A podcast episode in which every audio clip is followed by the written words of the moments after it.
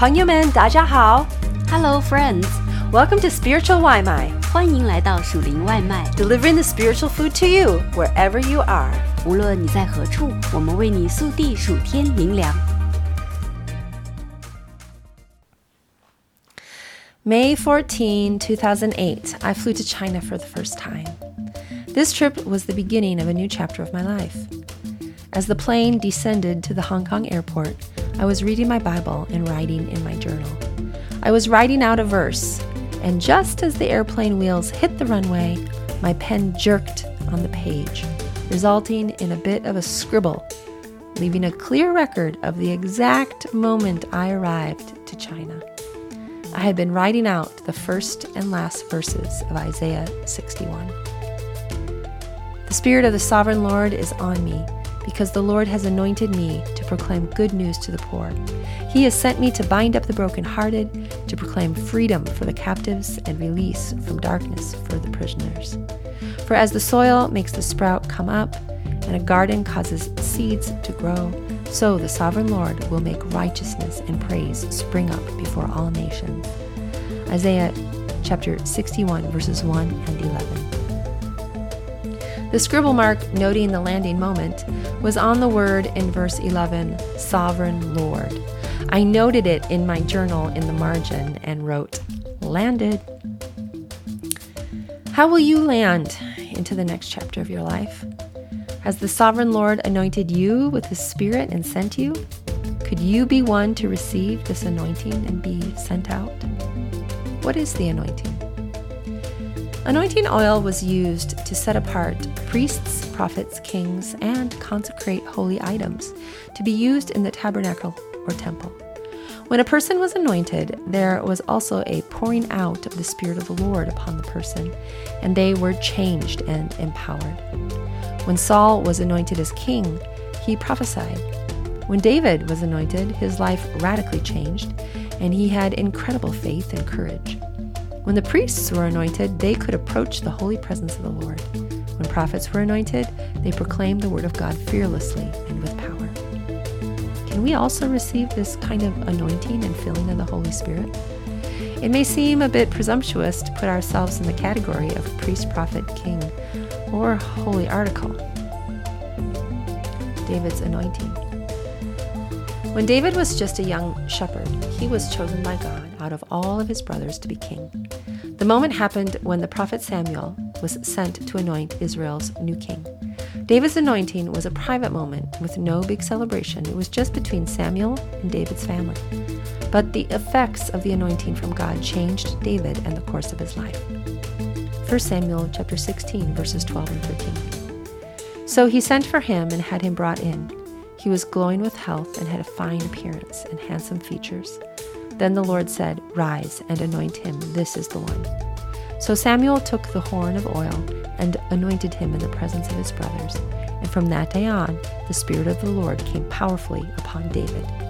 Samuel then went to Ramah. At that moment, David did not assume the office of the king. Saul was still the king and would be for many years.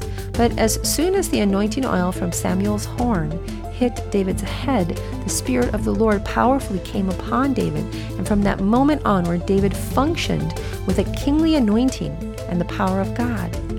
Only he, Samuel, and his family knew about his life calling as king, but in the meantime, he was still a shepherd. It was going to take years before David arrived at the office of the king, but the course of his life was about to turn. With the kingly anointing and the Spirit of the Lord upon him, David accomplished much in the years before he turned 30 and became king of Judah.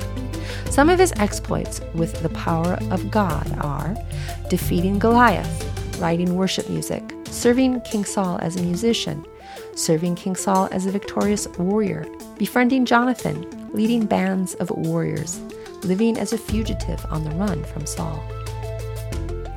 With God's power, he was a warrior and a worshiper. Once he became king, he would continue as a powerful military leader and national worship leader.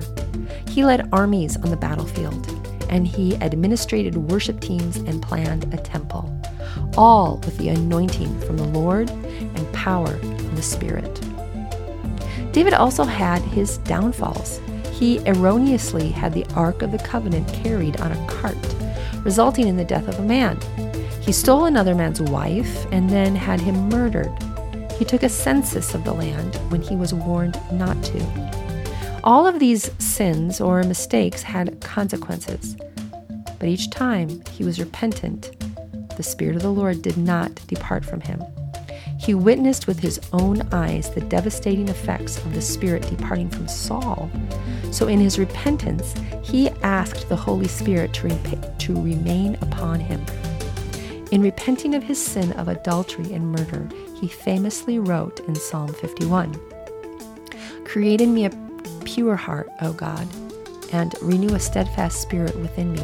Do not cast me from your presence or take your Holy Spirit from me.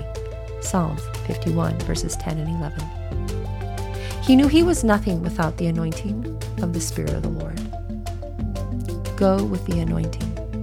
If you have received the gift of salvation from Jesus Christ, the Holy Spirit is living inside of you. At any moment of any day, you can ask the Holy Spirit to guide and empower you. You do not need to depend on your own sense of direction or natural strength to do what God has prepared for you.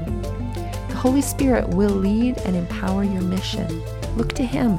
Ask Him to fill you and anoint you to live a life for Christ. You have a unique calling from God. Do not leave it up to your own ideas and inspiration to guide you. Depend on the Holy Spirit to lead you as you press on for Christ to preach the good news. Bind up the brokenhearted and proclaim freedom for those who are bound. Go with His anointing.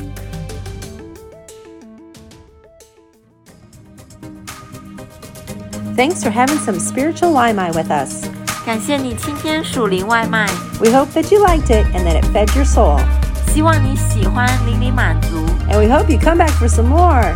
期待你再次回来， We love ya. 我们爱你哟。